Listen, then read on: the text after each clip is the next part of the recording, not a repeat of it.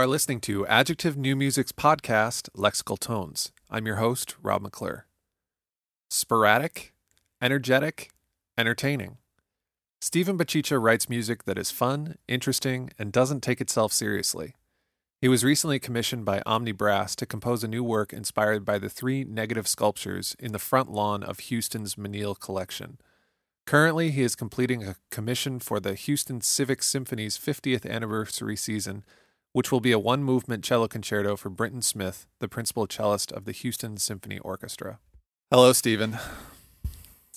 I, I fidget all the time. Sorry. Hello, Robert. Sorry, Jonathan. Uh, my uh, sound engineer just pulled something out of my hand. Seriously? Seriously. okay, well that's you know that's a good way to start. Anyway, so this is uh, this is gonna be one of the weirder ones because I'm speaking to my best friend in the world right now. So I hope that the conversation doesn't get too inside, if you know what I mean. I do. I do. Yeah, It will be. Yeah, it will be. Yeah, no one will. No one will appreciate this but us. Kate. Kate might. She'll just be angry at us. yeah, definitely. All right, let's let's start off by talking about uh, your New Mexico fragments. Yes. you could. you you look like you're about to ask a question. That's I, I, I, I am about to ask a question. so we're we're gonna be checking out uh, four of the nine New Mexico fragments. So we're gonna be talking about uh, movement two, four, seven, and nine. Do they each have their own individual titles? Yes, they do, and I do have them now. Oh, good. I had to pull up the score. Sorry. Yeah, they do. Uh, number two. Uh, well, do you want me to give a little background of this piece first before I give all the, the, the titles and stuff? It might it might help. Yeah, Sure. sure, whatever. Okay. So uh, at at Rice, where you and I met, got my uh, final graduate degree. Um, there was a, a voice teacher. Her name was uh, Suzanne Menser. Uh, she and I met at a um, a voice recital. She had uh, she and I came to talk and come come to find out that she was also from New Mexico. She was from Santa. Well, she lived in Santa Fe for a while, where I grew up. We actually went to the same school, just uh, many years apart. Uh, she obviously is older than I am. Same Um, high school or Yeah, well, yeah, but the school was a uh, seventh through twelfth uh, Mm, okay. grade. I went for seventh and eighth, but she went to high school there. And come to find out, sometime later, that she uh, was asked to do a a recital in Santa Fe about you know commemorating Santa Fe. It was by the I don't the Santa Fe Arts Commission or something with this. So she said, I think it would be a really cool idea if we got a Santa Fe composer to write me bu- music about Santa Fe. So, um, I said, yeah, it's a good idea, mostly because I like writing music and you're a good singer, and this would be really cool for many people. those are great Um, reasons. yeah. So uh, I dec- I decided to find. She was against finding any poetry. She said, "Yeah, I don't care. Just write me music." I said, "Okay, cool." So um, I went out and searched and found a couple of New Mexico ish things, and then my aunt uh, turned me on to this poet, uh, Valerie Martinez. She uh, was for a while the poet laureate of Santa Fe, uh, which is really cool and happened to be a friend of my aunt's. So she put me put me in touch with her art. I mean, her poetry, excuse me. And I found a book, read a bunch of the poetry. Some of it was really, you know, out there. I'm not really the greatest with words. Took me a little bit to not really delve into. And I found this one collection called the New Mexico Fragments. And these literally were just fragments. Each had their own title, which was the first sent- the first line of the um, of each poem and they were just fragments, nothing too in depth, just a little bit of information as if you were just taking snapshots of the area, which I really, really liked because uh, one of my favorite things to do when visiting was just take pictures because of the extremely diverse uh, everything about New Mexico. Um, so these really struck with me. So, yes, each of these movements has their own title. Uh, the ones we're going to be playing, I think two, four, six and nine, right? Seven and nine. seven and nine. So each of them have their own title. Number two is called The Curve of the Horizon. Number four is called Seeing O'Keeffe's Patio Door. Number seven is At Malpais. I thought the cold would break. And finally, the last one is What the High Desert Gives to Your Name. So let's go through the, each one we're going to hear and just kind of talk about what the what the poetry says to you, what um, how you treated it musically, you know, some of those ideas. Sure. All right, for number two, uh, the curve of the horizon. I'm just gonna because they're short poems. I'll read the poem first before I talk about it. The curve of the horizon and the white interior walls, which is to say, a woman and a man in a room of light, and the earth supine under a violet sky, is to say, the ceremony of the body. A hand wanders to a chip of wulfenite, a mile away from the arrowhead, dug up to say, I pull the clay up and out, round and high as I am. To me, that poem was very has a lot of couple different meanings. It's very earthy, uh, talk. You know, um, Yeah, it has some really good words in it, like supine and wulfenites, and yeah. So with this one, I I mean honestly, I really really felt this was. I remember thinking about this. It was very it was a very sexual piece to me because it talked you know with the Okay. all- yeah it really was. Uh, yeah, yeah. yeah. There's it talks about the man, like the man and the woman, right? The- Yeah, something about too. touch and yeah. Mm-hmm. And and just the whole, I mean, right away, the curve of the horizon and the white interior walls. To me, that just that that visually, yeah, it's outdoors, but it's not just man and woman. To me, that was kind of, I mean, there's a lot of mythological ideas of how the world was created, and that's kind of what this was. It was a creation story for me. Um, you know, man and woman, but you know, the earth, the the earth, you know, was curved. Um, you know, everything around it is nothing but uh, under a violet sky, the earth supine, lying on your back, watching the curve. Uh, a hand wanders to a chip of wulfenite. Um, let me see, a mile away f- from the arrowhead. Wulfenite is a kind of a rock that is used to make, um, you know, arrowheads, and that very much leads me to, you know, my mind immediately went to, you know, a hand wandering down towards, uh, you know, a woman's vagina as it was happening. So, and then pull the clay up and out, rough and high as I am. It's kind of just very masculine in that moment. So, Mhm. for this tune, I um, it was a very, I mean, I put in the in the music, uh, along with the the tempo marking, I wrote sensual. You know, I wanted to have a lot of, uh, mel- not necessarily melismas, but I, I gave a lot of uh, purposeful just half steps, moving in and out of a note to kind of create that. Um, I guess for my own for my own way, just a moving line that wasn't just one solid note sitting on itself. Gave a lot of you know ba da da da da da da da da da da kind of a mo- motion, so it was had um. I, I guess I could just say yeah, there's a lot of sexual nature in it.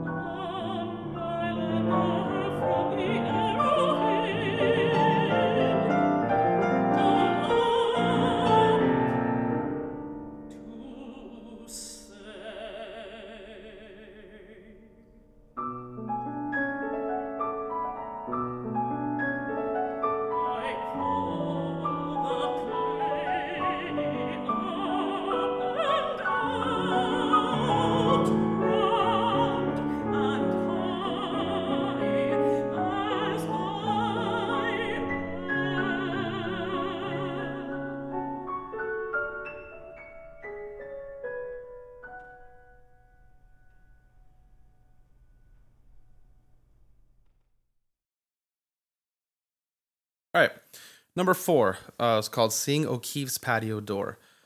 We cannot but think of the tongue, the tongue on fire. It floats, as does the oblique darkness of door, the adobe walls going left, the sky's blue mist lifting. Here is the eye's ruse, suspension, the leaf gone green and hot yellow, the breath, the utter silence gone aloft. Once again, this has a lot of color and f- like heat in this one. Yeah. Uh, o- O'Keeffe O'Keeffe was a very was, did a lot of paintings in New Mexico. George O'Keeffe. Yeah, George O'Keeffe. Her her patio door is a title of a piece of is a title of a big piece of art that she has there, and it's just a uh, it's it's part of it is very Rothko esque Rothko esque where it just has a one color, and in the middle of it, uh, like a circular look kind of or a teardrop almost something just hanging hanging in the middle of the big solid block where uh, Valerie Martinez calls it the tongue on fire and it floats. So talking about this with this one with the heat of this one, uh, I mean in the poetry I made the music very fiery, very fast, very. Um, it's actually very lively and it's, it's a very difficult piece. I think the piano takes a lot more than the voice on this one. The voice says a lot, but the piano is really, really The emphasizes the driving. music. The driving Yeah, force. it's it's it's wicked fast. Um, a lot, just a lot of stuff happening. in There's the Boston coming out. Yeah, it's oh, yeah. wicked fast. wicked fast, bro. wicked fast, wicked. Um, Sorry, continue. No worries. Um, just a lot, very, very driving, energetic. Just moves, pushing and pushing and pushing. Uh, I think I think just continuously going up and up and up and up and just, um, just until the end, it's just you know has to stop because the music stops. I mean, it, it, if it, it's, not, not sorry, I mean to sound that stupidly, but it just like there's, no, you know, there's nowhere else it because go. there's nothing else. yeah, that's why it stops, and it goes because there's something. Yeah. no, it's just so it's so just you know full of fervor. It has nowhere to go, but just you know, just it's like an Right. explosion of stuff.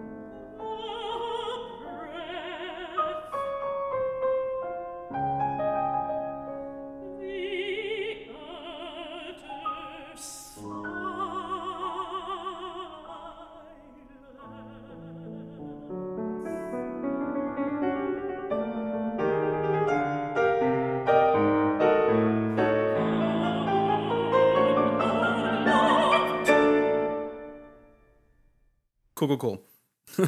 Thanks. Cool, cool, cool. All right, Abed.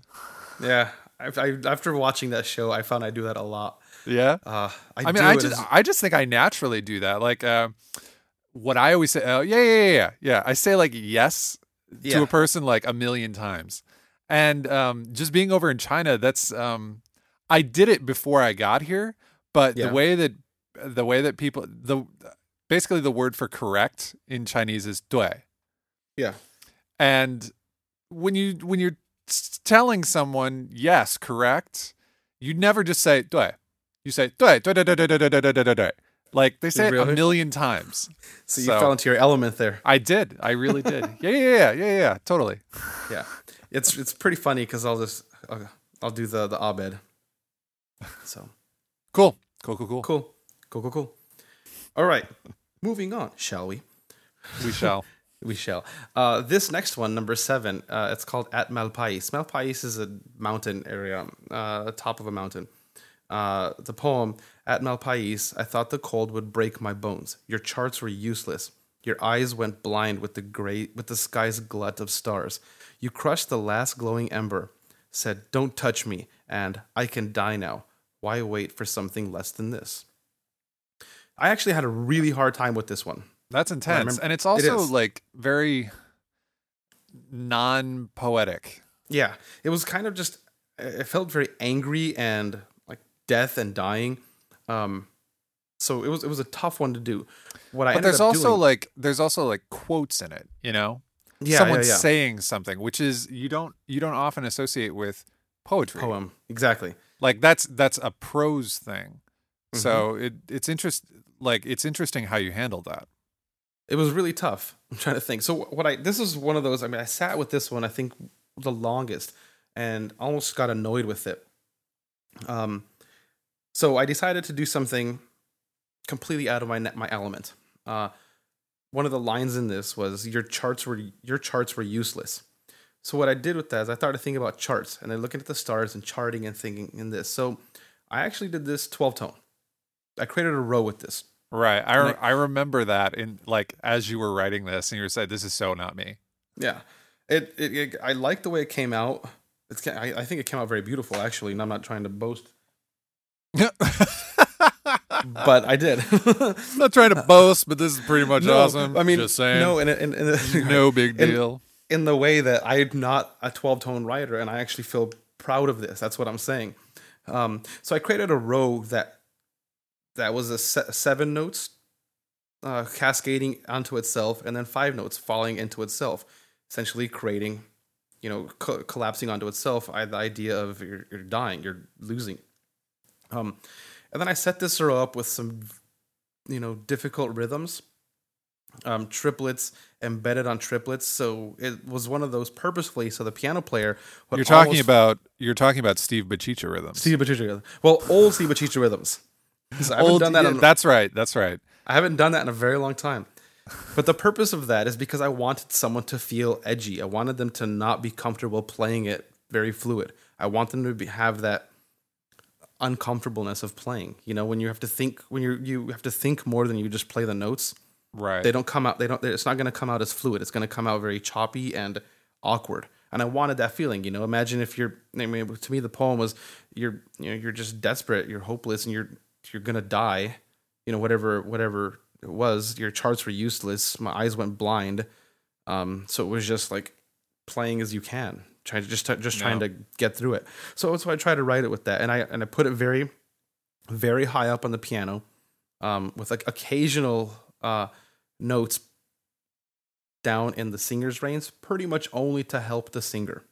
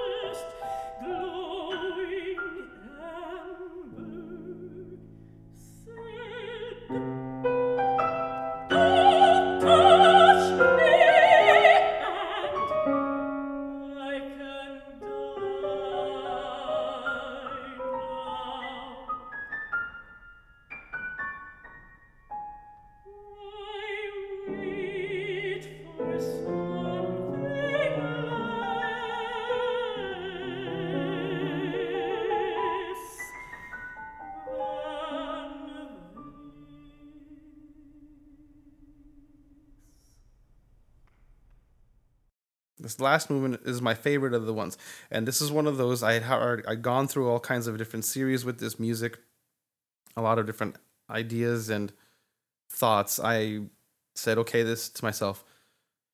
This is the one that, you know, like any other music or anything else, people are going to remember the first movement and the last movement the most. So, what do I want them to take away? And I said, okay, this is a piece for voice. Honestly, I need I need the audience to take away pretty music. Like so, this last movement. That's that's a, that's a personal thing. That's a personal Okay. thing. All right, I want fair them. enough. I you know and, uh, uh, sometimes you know they they could. I don't know. It's a it's a thing that I think it's a dichotomy that I I think a lot of people go through. I go through it too of saying I don't care what people think, Yeah. but I really want to be liked for my music. Yeah. and this of is course. this this was one of those moments where I said, okay, well, I'm gonna write some pretty music. Um, so that's what this that's what this movement does a lot. Uh, uh, the the the words are or the poetry. What the high desert gives to your name. One more wild chamisa. The mesa striated iron red. Spiderweb cracks on the windshield. And the monsoons, finally, one afternoon, the smell of spruce and creosote in their wake all night, saying. This poem, to I every single thing she says, I have seen constantly growing up.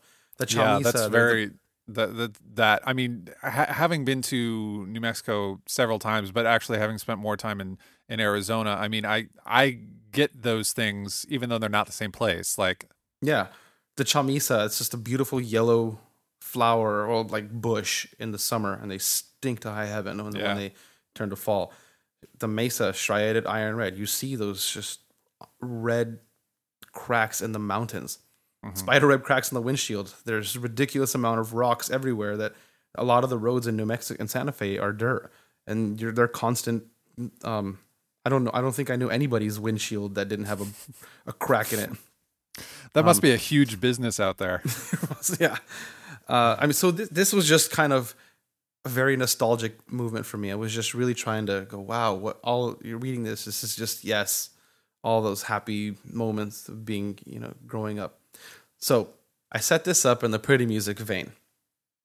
I decided to. I, I really thought about what to me makes music pretty. So I wrote this this movement not well I thought about chords and I thought about harmonies, and I re- and I came to realize that one of the things that makes harmonies resound without actually playing the harmonies is the fifths. So the entire left hand of of when th- there's a, there's a little intro going on here that happens. There's a piano intro of just you know kind of some noodling just to give uh, some some some sound. Um, right. Yeah. you know, Some uh, Um, some noodles and doodles. yeah, some noodles and doodles. It's they're you know they're they're kind of just you know like they're just playing the whole range of the piano just to give you know kind of an intro to what's going to happen later, and then just some block chords for the the singer to sing, and the the singer's part is not really um no it's notated excuse me but it's not really rhythmic. It's just it has generic rhythms saying you know the piano just plays uh when the singer gets to a certain word. And excuse me these are just harmonies to let the singer just flow. And i i wrote it i wrote it um the voice part put intimate rubato with no specific tempo during this part. And in the poem the the what the high desert gives to your name is set with two with two with a colon excuse me and then that list. So i decided to list this first what the high desert gives what the high desert gives what the high desert gives to your name. The voice sings. Mhm. four or five different and then repeats it again multiple times just to kind of emulate of like this is what I'm talking about. All everything is from the desert. This is all about the, you know, all the cool things are because of this.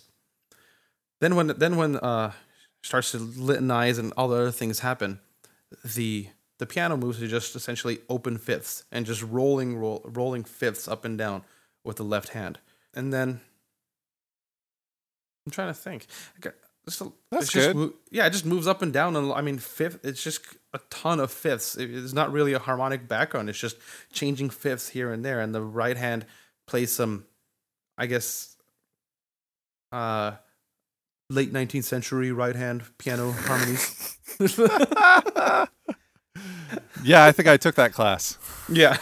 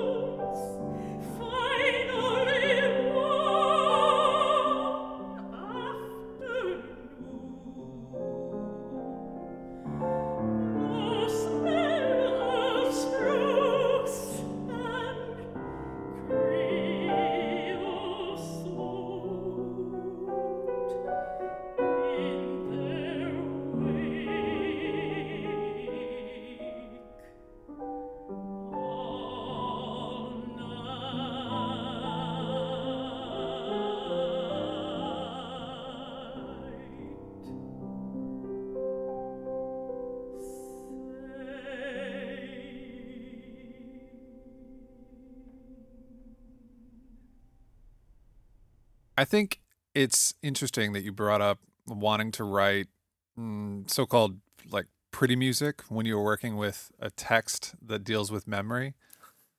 And I've talked to several other composers, and I actually myself did this once when when they were experiencing grief or loss or memory or nostalgia. You know, these like really deep-rooted uh, feelings. They tend towards more traditional materials, or maybe maybe a more traditional presentation of materials. Right. I mean, there's something about being a human when placed in that kind of situation of high stress or or I guess the the warm and fuzzy feelings. We want we want it to sound like home. And I mean, having having a child, I kind of wonder if this is a nature or nurture type of thing. Since we're since we're like sung these these Mhm. very traditional thi- rhymes. yeah, nursery rhymes. Yeah, you know, nursery rhymes and kind of very er, very basic folk, folky folk kind yeah, of things. they're they're innately tonal or traditional, and we associate with that with we associate that sound with that time in our life, which is more or less you know free from worry. Yeah. And now when we're when we're put in those situations, we want to go back to that sound and go back to that that kind of place, and and I think that those more pretty or traditional sounds like that transports us for a minute. I personally think it's two faceted. Yes, one it, that helps us to remember, but also I think that kind of very emoting, very um you know, you know, fluid type of music, the very the very tonal aspect of music helps us to connect to more people because that's something that we all share commonly Mm-hmm. You know, a lot of us, we it's really not until we start to uh, move further in our life that we start to develop an appreciation for non-tonal or post-tonal or atonal music. At least, you know, but, but when we're young, we all have that respect for uh, very tonal sounds or soundscape.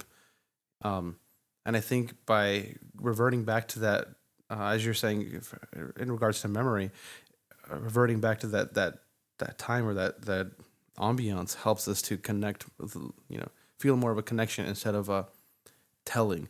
As an artist, you always want to say you you always think about saying, "Here's what I have to say. Here's my telling. Here's my my words, my thoughts." In music, that is a little bit more.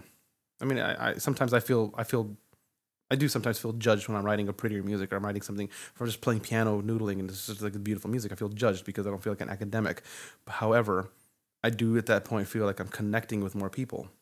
So it's a it's a kind of a double edged sword. I want to connect. I want to feel, you, you know, part of the, the the group, but I don't. But I don't want necessarily. I still want to be, you know, an um, an artist uh, on the on the verge of tomorrow.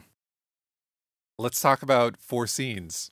Now, this is is this a pretty recent piece? It's no, it's not. It uh, this is a piece. Really? Really, this is a piece that I wrote for violinist Sojin Kim, and I wrote it a Oh, long that's where it time ago. All right, all right, all right. all right. I wrote Yeah, yeah. this. f- This is a weird. I guess this is a, an, uh, um a good. I'm going to use it. Try to reframe this in a better way. This is a good compositional thing that thing. Sorry, I'm going to say that much much better. and try again. This is a much good, more better. much more gooder than the last better time. Uh, this is a, a very good compositional situation that happened. A violinist asked me to write her a piece. In in talks, she said we will work together. I want to, you know, we'll have a good collaboration. Collaboration didn't happen. I wrote music. She said it's too hard. A lot of things don't work. Piece died. She had to come back because she had to finish her um uh lecture recital. She changed the lecture recital idea to be a proper collaboration. So we took that piece and we spent a lot of time working on it together.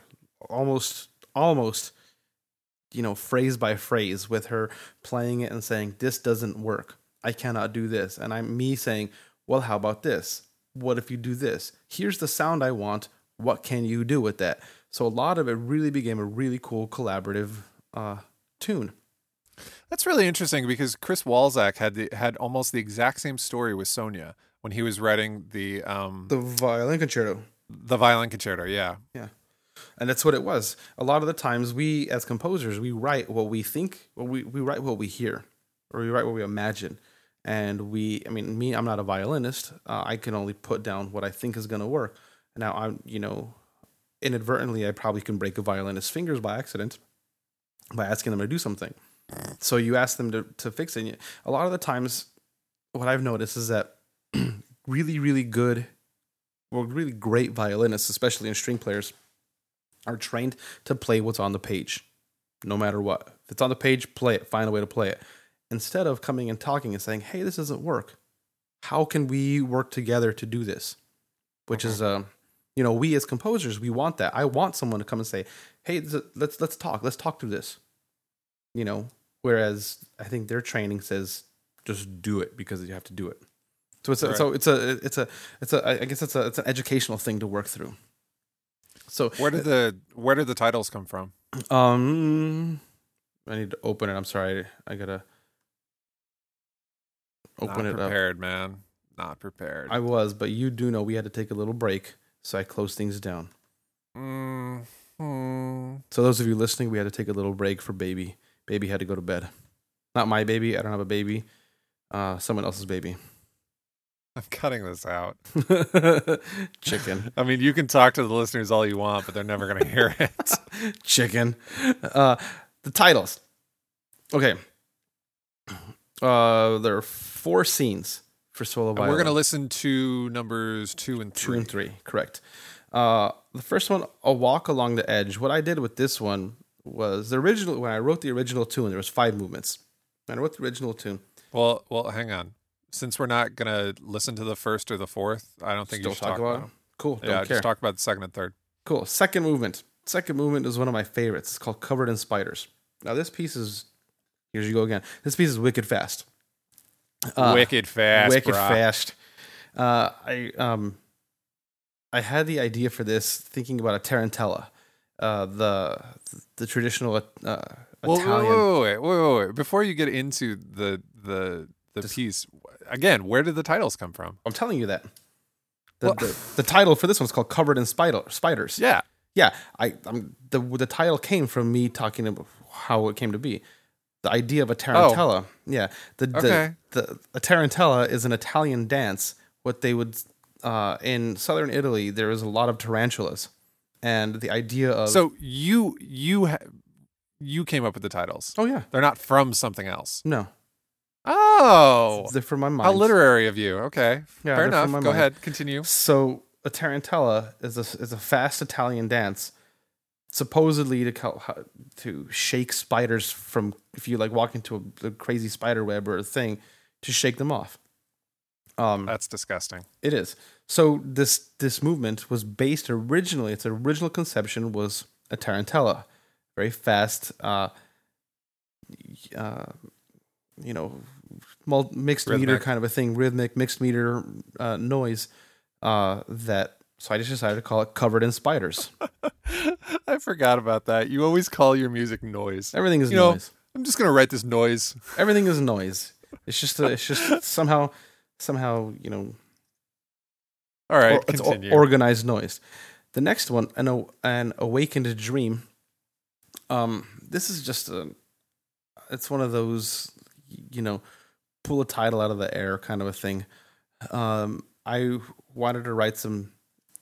I wanted to do something completely different than for violin, writing super high, changing the timbres on a very very high sound, um, where each measure essentially is the phrase. So for the first measure, it's 19.4. Second measure, it's 11.4. it really is. It's not even. okay, They're not even. Yeah. They're not. e- Nineteen four. You couldn't Yeah. break that into smaller chunks. No, I didn't. I thought about it, but I don't want to. I wanted the entire measure to be one phrase on all of these. That's why I, I left it at that. So it's. Okay. I also could have. I, for part of me was thinking of not even having measure num measure. Yeah. And that if, if that were me, that would be my inclination. The reason I did was I kept it in there was just because um, when Sojin first started playing it, they she kept she left things super uneven. She would just like take some things really long, some things kind of short, and I said, "Nah, I gotta have some kind of consistency within this because otherwise, this one movement ends up being about twelve minutes." So I decided to do this. And anyways, it was just the just the sound of it. Just I try to think of like um, I'll, I think I had just seen Inception or something uh, when I came up with this title, but it was just one of those like oh, you- you- just kind of high up there, just some weird sounds. That's what this one is. Uh, but it's I mean it's it's very very beautiful, very crystalline, Very very pretty noises. pretty noises. Yeah, it's very noisy but pretty. So That's your that's your description of your own music too, T. All right, pretty noise. You know, yeah, it's noisy. It's noise. wicked pretty noise. That's right. So I'm not going to talk about the. I'm not playing the last one, but I just want to say the last movement I was very happy with because I got I uh, I got a very compliment from violin professor at Rice, Ken Goldsmith, uh, when Micah Brickwell was playing this piece first. Uh, she took this to a lesson, and he said, "Wow, this guy really knows his left his left hand pizzas correctly. He knows how to write for the left hand very well." It's like, oh damn. So that is a nice compliment. yeah, especially from Goldsmith. So Yeah. so four scenes kind of a thing. They they can. I mean, they were with this one. I wanted them to work well individually. So if you just wanted to hear just one movement, it's per works perfectly on its own, and it also works as a four movement solo. That's good because that's- that's what we're gonna do. Good. Why don't we take two of those? Maybe uh, two and three. Take two. Yeah.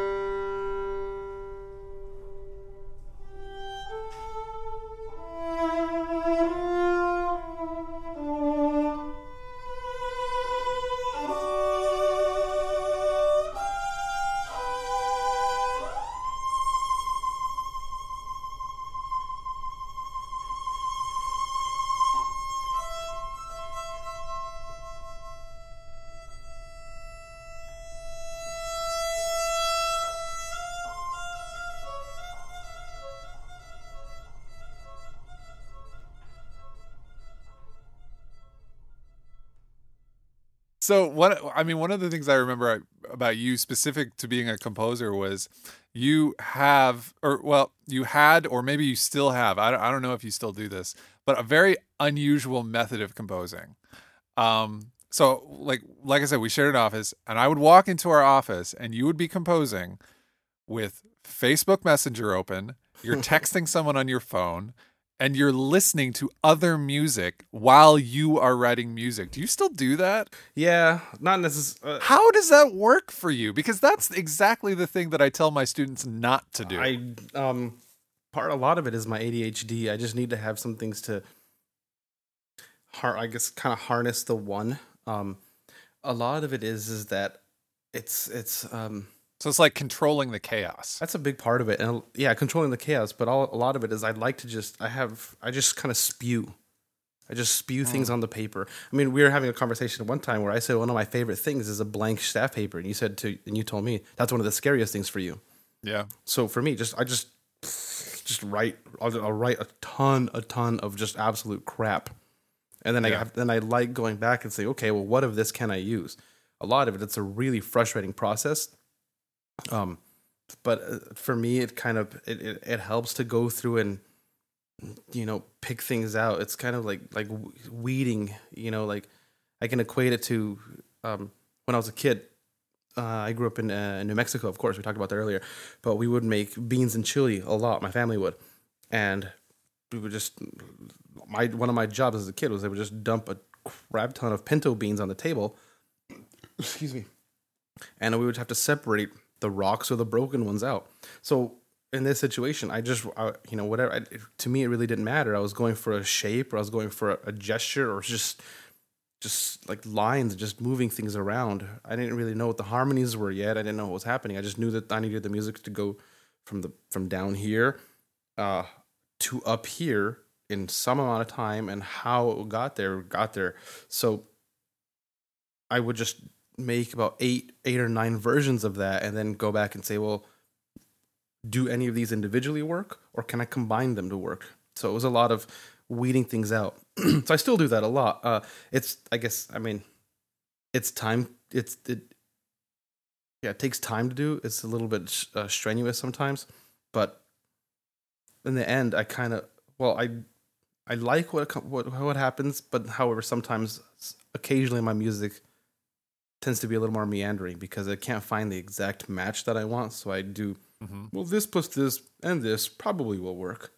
So so Well, going going back to what you said about spewing crap onto the page. oh, I do. let's talk about your next piece. Yeah, it's called uh, Rob McClure. All right. Um, no, your your orchestra piece, allusions, illusions, and delusions. Yeah. Now, this was your dissertation piece, and um, I've I've already had uh, I've already had Charlie on the podcast, and I've had Ben, and uh, yeah, so I I was able to talk to them about their dissertation pieces. I mean, not only their dissertation pieces, but also that time in their life. So, what was that time like for you? Wait, that was that was that was after. This was after we passed. Okay, so it was easier. Yeah, we, we had already passed the comps. and and So and, we- and and the, the relationship about the comps. We'd already passed that, so that was easier. Yeah, I mean, Um, just d- d- just before you get into it, to give everyone an idea of what what the comps for us were. I mean, every, everyone in academia knows that the comprehensive exams, your qualifying exams, or whatever, whatever, like that's Yeah, one of the hell. hardest things you will ever do. the coolest And- part before you finish, the coolest part Yeah. about the comps is when you finish. That is the smartest you will ever be in your life. Smartest you'll ever be, and it just it's all downhill from there.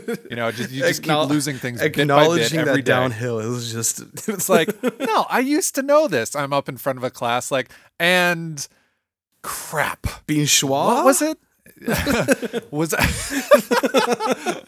Bone Pastor, Bone Pastor, Bone Pastor. the only what, what what even was that? Was that It's a a, mass show. It's a show. Uh, yeah? It was my show, but what what? Uh See, it's gone. I know. we don't even have it anymore. yeah. Anyway, The comps were crazy. But- it's just the I mean the comps were crazy, and they basically scared the hell out of us because they. I, I mean, when they told what to study, they were like, "Oh, just the Grout. Know all of it, front to back.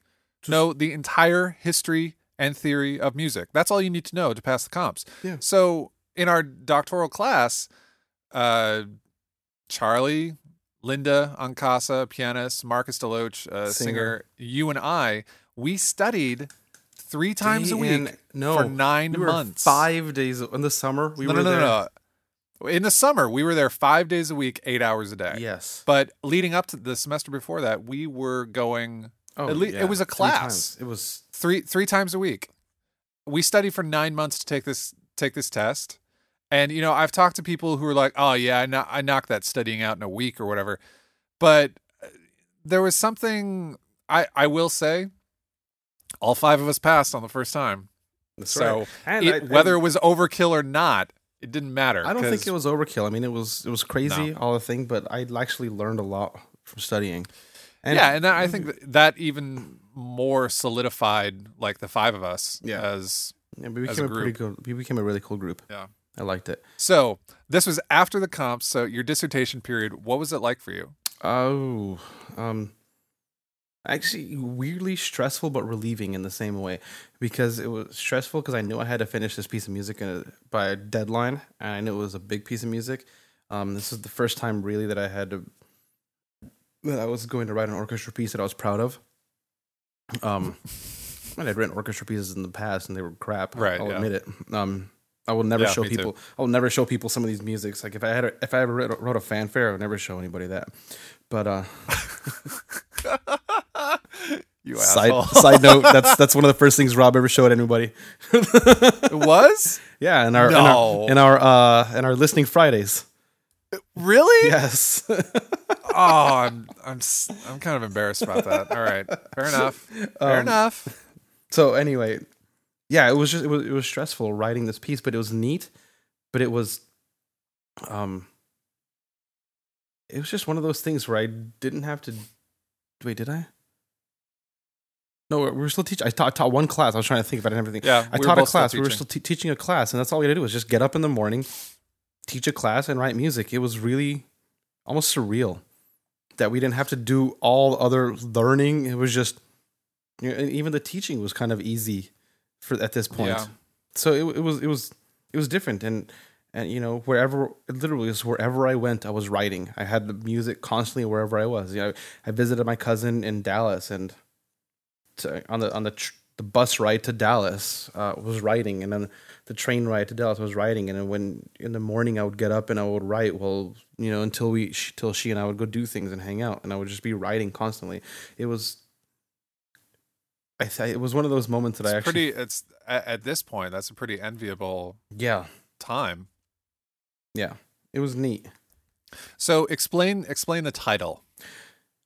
Uh, so the title is Allusions, Illusions, and Delusions. Uh, and the way I came up with the title was because it, You needed a title.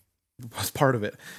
Um, Charlie Charlie told the story of how he was like he'd already had the piece written and he had like 15 minutes to submit it online God. to you know the the like Yeah. the dissertation. Thing. He was like, I still don't have a title. Uh, impact. All right, good.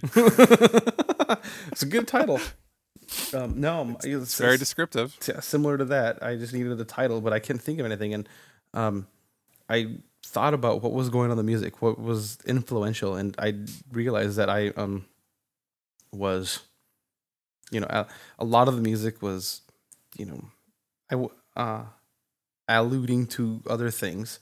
I created, I, I guess it was illusions because it was a lot of, um, what is it? False harmonies or multiple harmonies at the same time, purposefully, you know, moving back and forth. So, and then I, ca- I, uh, uh, I said delusions because I said this is delusional. It's ever going to get played again. and somehow It it did. now So- this so this was picked up by the Indianapolis Symphony Yeah. for a performance. And did you um and that's the recording we're going to hear. Did you revise it before that performance? I did a tiny re- couple of little little revisions. Uh, nothing nothing expansive. Okay, because it seems longer than than what it was for Shepherd. They just took some time. They took time. Oh, okay. Yeah. Uh, yeah, the, the the conductor, amazing guy. It was really really cool. Um, Christoph Altstaedt was his name. Uh, from Germany. Uh, he flew in. I, I I was in Indianapolis. He flew in to Indianapolis and met me. Still hadn't. He did like an overnight flight, so he met me without even sleeping, and he just goes, "Yeah, I was looking at your score on uh, over the you know during the flight. Just wanted to talk through a couple of things." And he, it seemed like he knew my score more than I did. It was pretty impressive. He goes, "Yeah, there's this passage here in the bassoons. You have it in tenor clef. Pretty sure you might have be in treble clef, right?" And looked through it, sung through it, and went, "Yep, it's supposed to be in treble clef."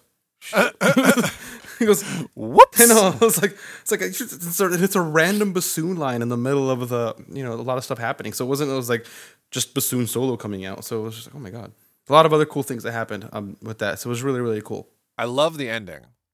And I remember you used a pretty unusual percussion instrument. I mean, if if this were not just an audio medium, I would be throwing air quotes in like percussion instrument at the end of the piece.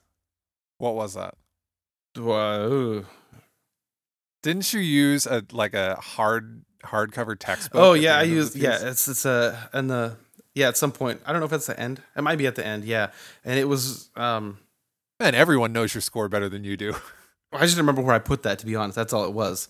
Because I have that. I have a few a few pieces. I start. I did that one in an earlier, way earlier piece uh, called "To a Soldier," and the reason for that yeah, was because I, I, wanted. conducted that. Yeah, because I used to I used to screw around. I love playing drums. I used to screw around hitting a you know on a book, a textbook, and I realized that the sound of that is so cool. It's just so dry, but really loud when you hit it. You know, you essentially get a rim shot on a textbook. It's so cool, so dry, doesn't resonate. I mean, it's it's basically like it's a different timbral version of a slapstick. yeah, If if you're hitting a rim shot on a on a textbook. Yeah. So Yeah. I I wanted that, and and I, at the end of the piece, I have yeah right, I do have the end. I have it at the in the huge climax part two where they're just wailing, going nuts. Um, but I have it right at the end while the entire string section uh slap sl- plays a Bartok pizz, Right. Yeah. and so it just creates like a um, like a sound with uh but with a lot more you know le- less wet. I would I would love to see you up in front of an orchestra talking to them about like, oh, and this uh, this last sound is just supposed to be, you know, whatever. just a lot less wet and it creates a really cool you know effect and, and that, that comes out of just this dying moment just just just low d. Bah, you know that's not probably not a d i have no idea. I don't have, I don't have perfect pitch. It's probably like a g or something nope. that was an a my bad so um i'm sorry that my voice my singing and you hitting that piano around me of shane singing his five octaves For anyone listening, if you have not heard Shane sing five octaves, go YouTube do it it, immediately. do it now. You will it'll change your life. so, but uh, yeah, so they're sing they're they're playing this low thing, and uh, they have a, a hit. The whole orchestra has a hit, and then another hit, and then the last final hit is just all just a woody sound. You know, uh, where they all play a pizzicato, the double basses, and the the cellos slap uh, you know battuto with the with their uh, with their bows. The clarinets and the oboes break their instruments over their knees. Yeah, and- so yeah, it's I pretty get much- it. It's yeah. wood. Yeah. you know. and that's the end. So kind of it's a very shocking ending, you know, kind of Yeah. coming out of the thing. So yeah. But thank you for Good. liking it. Yeah. Yeah, glad, no problem. glad it worked. I didn't have to, That's true. and yet I did anyway. Teamwork.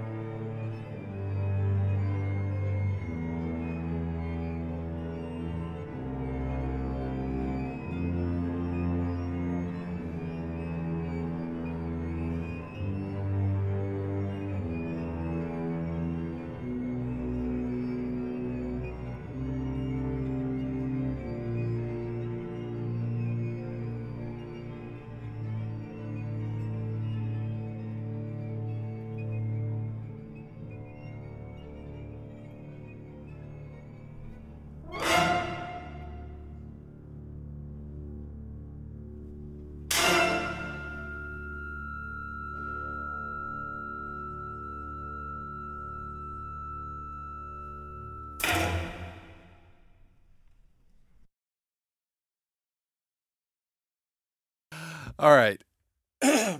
Sorry. let's. Yeah. what is that from? I don't remember.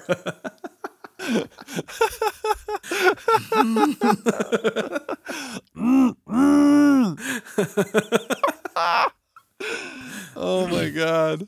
No one's gonna like this podcast because we're just making jokes that we're laughing at that aren't funny to anyone else. I really, I want someone to write it in and be like, "That's from this, idiots." Right. it's from some movie, and I can't remember which one. yeah. Some some movie. Yeah. What did Kate say one time? I think one of our favorite things is Kate, your wife, said, um, you two are like a Google search. You say one Yep. part of a thing and everything comes up. Yep. That's how our brains work. We don't, you know, we're it's like an indirect response. You know, someone says something to you, and if you're a normal person, you listen and think about that and then respond as a human would. When someone says something to us, we immediately go into the bank and say, "Ooh, what reference can I can I riff I on?" like that as a human would. It's so that's always reference. Oh my god, Liz just gets Liz, my girlfriend. You, she the human Eric Cartman. yes. Liz, my girlfriend, right, gets sorry. so frustrated with my like our quote my quotes that I just keep throwing back and always have references because she doesn't she's not that versed in movies or pop culture or Yeah, it's it's not just movies. It's like TV, songs, pop culture, songs. everything. You know. Yeah, she's super. And- she's super versed in musical theater. So I'll say something, and she'll turn it into a song, and I'll just look at her and go like, "What the hell? What are you saying? What's going on with this guy? now? What is this? High School Musical?"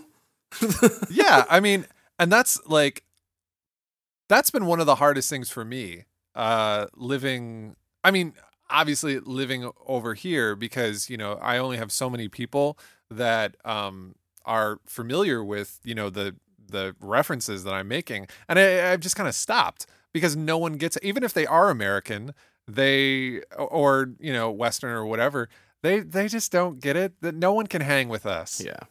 One of I one of the things that I, I mean, I, I- right now currently I'm I'm a teacher at a uh, private school, elementary and middle school, high school. I really really enjoy throwing quotes at and throwing references out to some of my high schoolers and middle schoolers because a lot of them they get, which is kind of it's very you know it's helpful to have that. You know that I'm gonna call it discourse for lack of a better word because it really isn't, but just to have someone understand for a moment. Yeah, I imagine we relate very well to high school. That's terrible. oh well. All right. Let's uh let's round this out. Last question. How did you come to music as something that you wanted to pursue as as your life? You know? That that is a all right. How much time do we have? All right, that's a tough question. Seriously, okay. Three of- sentences or less. Are you serious? Three sentences? No. Oh, okay. Like, Jesus, monkey. Um, that's that's a tough question because I It's basically your origin story. yeah yeah. know? I'm gonna I'm gonna before I go into that I will start with this. When I was in high school, I knew, and I'm I knew definitively for a fact I did not want to be a musician. I knew it. Well, and th- and that's the thing because you have so many other things that you do. You know, Yeah. like you you have a culinary degree. You originally got into undergrad on a swimming scholarship. What what stroke did you swim by the way? Butterfly. Mm, you and Michael Phelps. Oh yeah, he's better than me though. Eh, a little bit. a lot. so, but um, yeah. So, so I knew that I did not want to be a musician. Now here, because my understanding of a musician when I was in high school was a musician is either a professional player. I was a trumpet player. As I said, I don't like practicing, so it's not for me. Or That's almost every composer. a band Like- director or conduct. And I was like, I, I hate kids. So Yeah. now I'm. It's great now that I'm like like doing. I love it now, but it was at the time when I was in high school. I was like, At the time. hell no. So and I and I- and and, and so I did not want to. Now, backing up, origin story.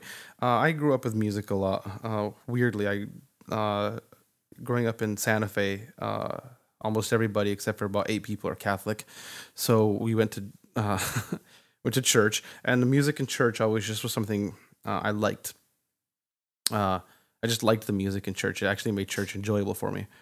Um, and uh, when I was I joined I joined band in elementary school only because uh, I hated my fourth grade teacher, and she didn't like me. She actually told my parents in a parent teacher conference with me sitting there. She said she looked at my parents and said, "I don't like him. I don't want him in my class." We're not a good fit, and we're like, my parents were like, "Oh, good, good luck," you know, like they can't take me out because it was just a school.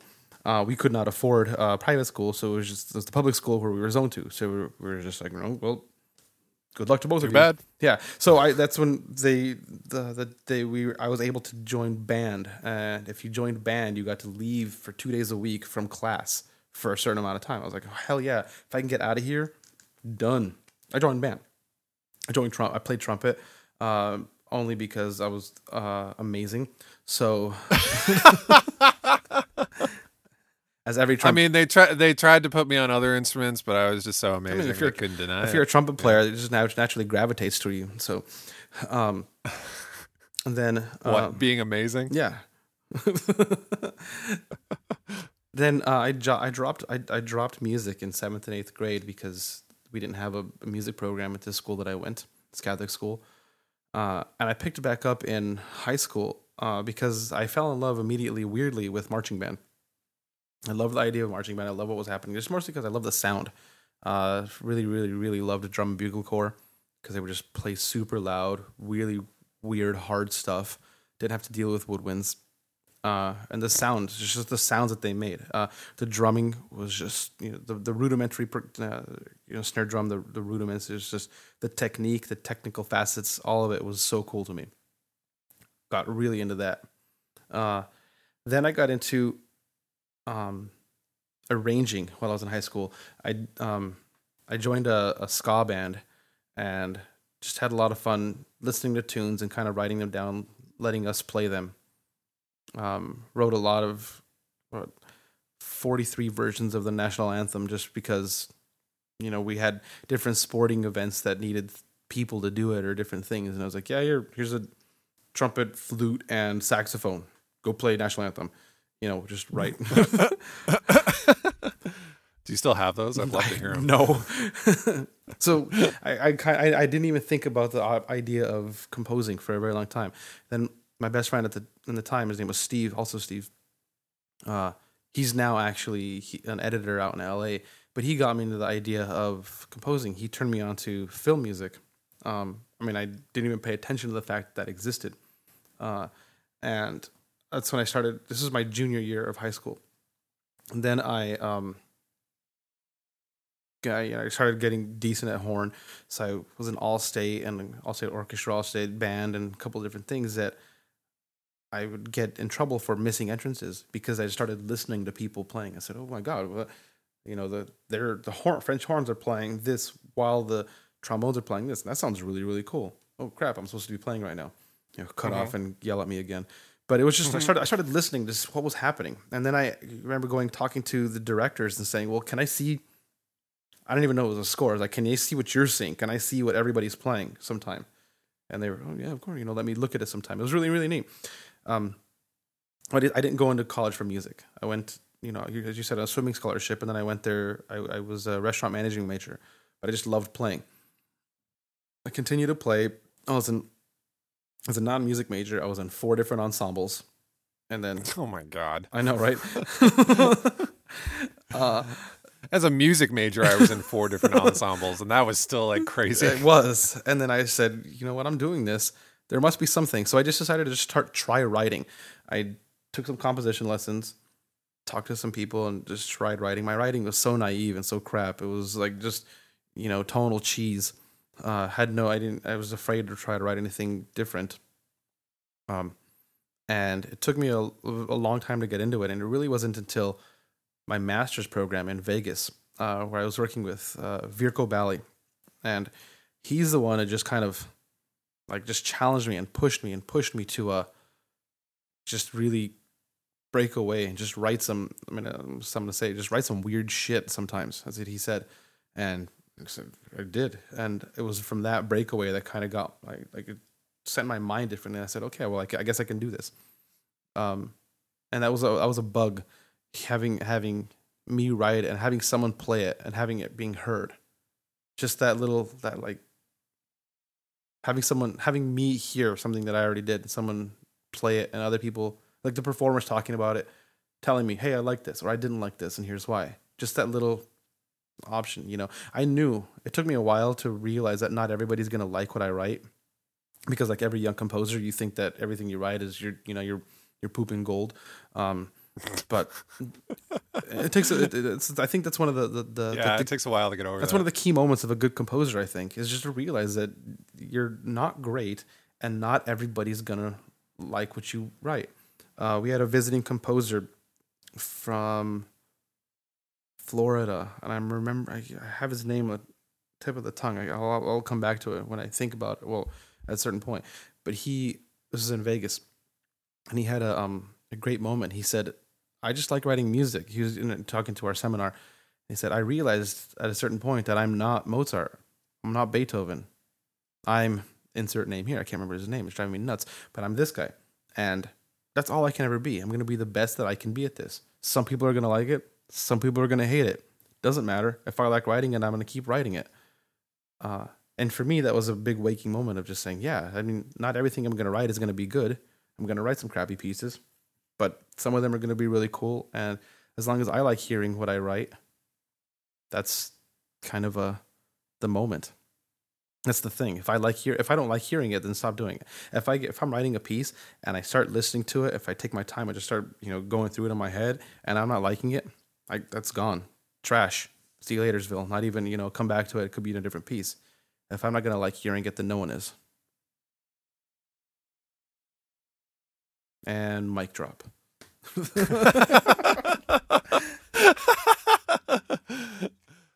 I'm pretty sure Jonathan wouldn't appreciate that That's with his true. mic. Yeah. no. No. All right, man. Well, that's great. Let's uh let's uh, where where are you on the interwebs? Your website is My website is stevenbachicha.com. I need to update it. I haven't done that in a few months. Yeah, I- you do. I've been writing, honestly. I've been really, really focusing on this cello concerto, so I have not updated that. It's pretty bad. Uh, Fair enough. Yeah, you can find me on. I actually have a YouTube channel, so a lot of everything that I write ends up going on there too. I'm on SoundCloud too under robmcclure.com. um, On no, you are on Sound. Yeah, are you on SoundCloud? I'm on SoundCloud. Okay. SoundCloud, you can hear And- really good versions of those uh, uh, the brass pieces we were talking about at the beginning. Did we talk about yeah, those? Yeah, the, the- we didn't talk well, about them. it- you asked about them. in your in your bio, I Yeah, talked yeah, about them. The, the Omni Brass. yeah, pieces. yeah, you can hear good What are, recording. what are the names? They're- it's actually called what's that? It's called three sculptural impressions.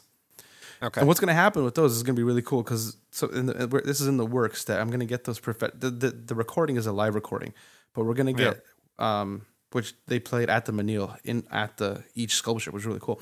But we're going to get those professionally recorded. It's in the process of working through that, and then uh, I have a, videographer who is going to take video of like traveling through each of the sculptures because they're in ground uh, while cool. while the music is playing and, it kind and like through them above them kind of do a little video montage of each of the things to get, to make a a cool little thing of it Even Rocky had a montage. exactly that's what I was thinking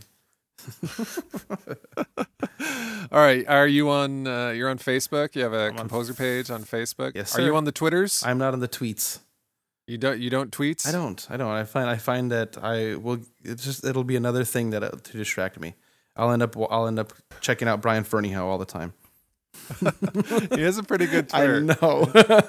Uh, ben Ben Krause turned me on to the Fernie Hell. yeah, man.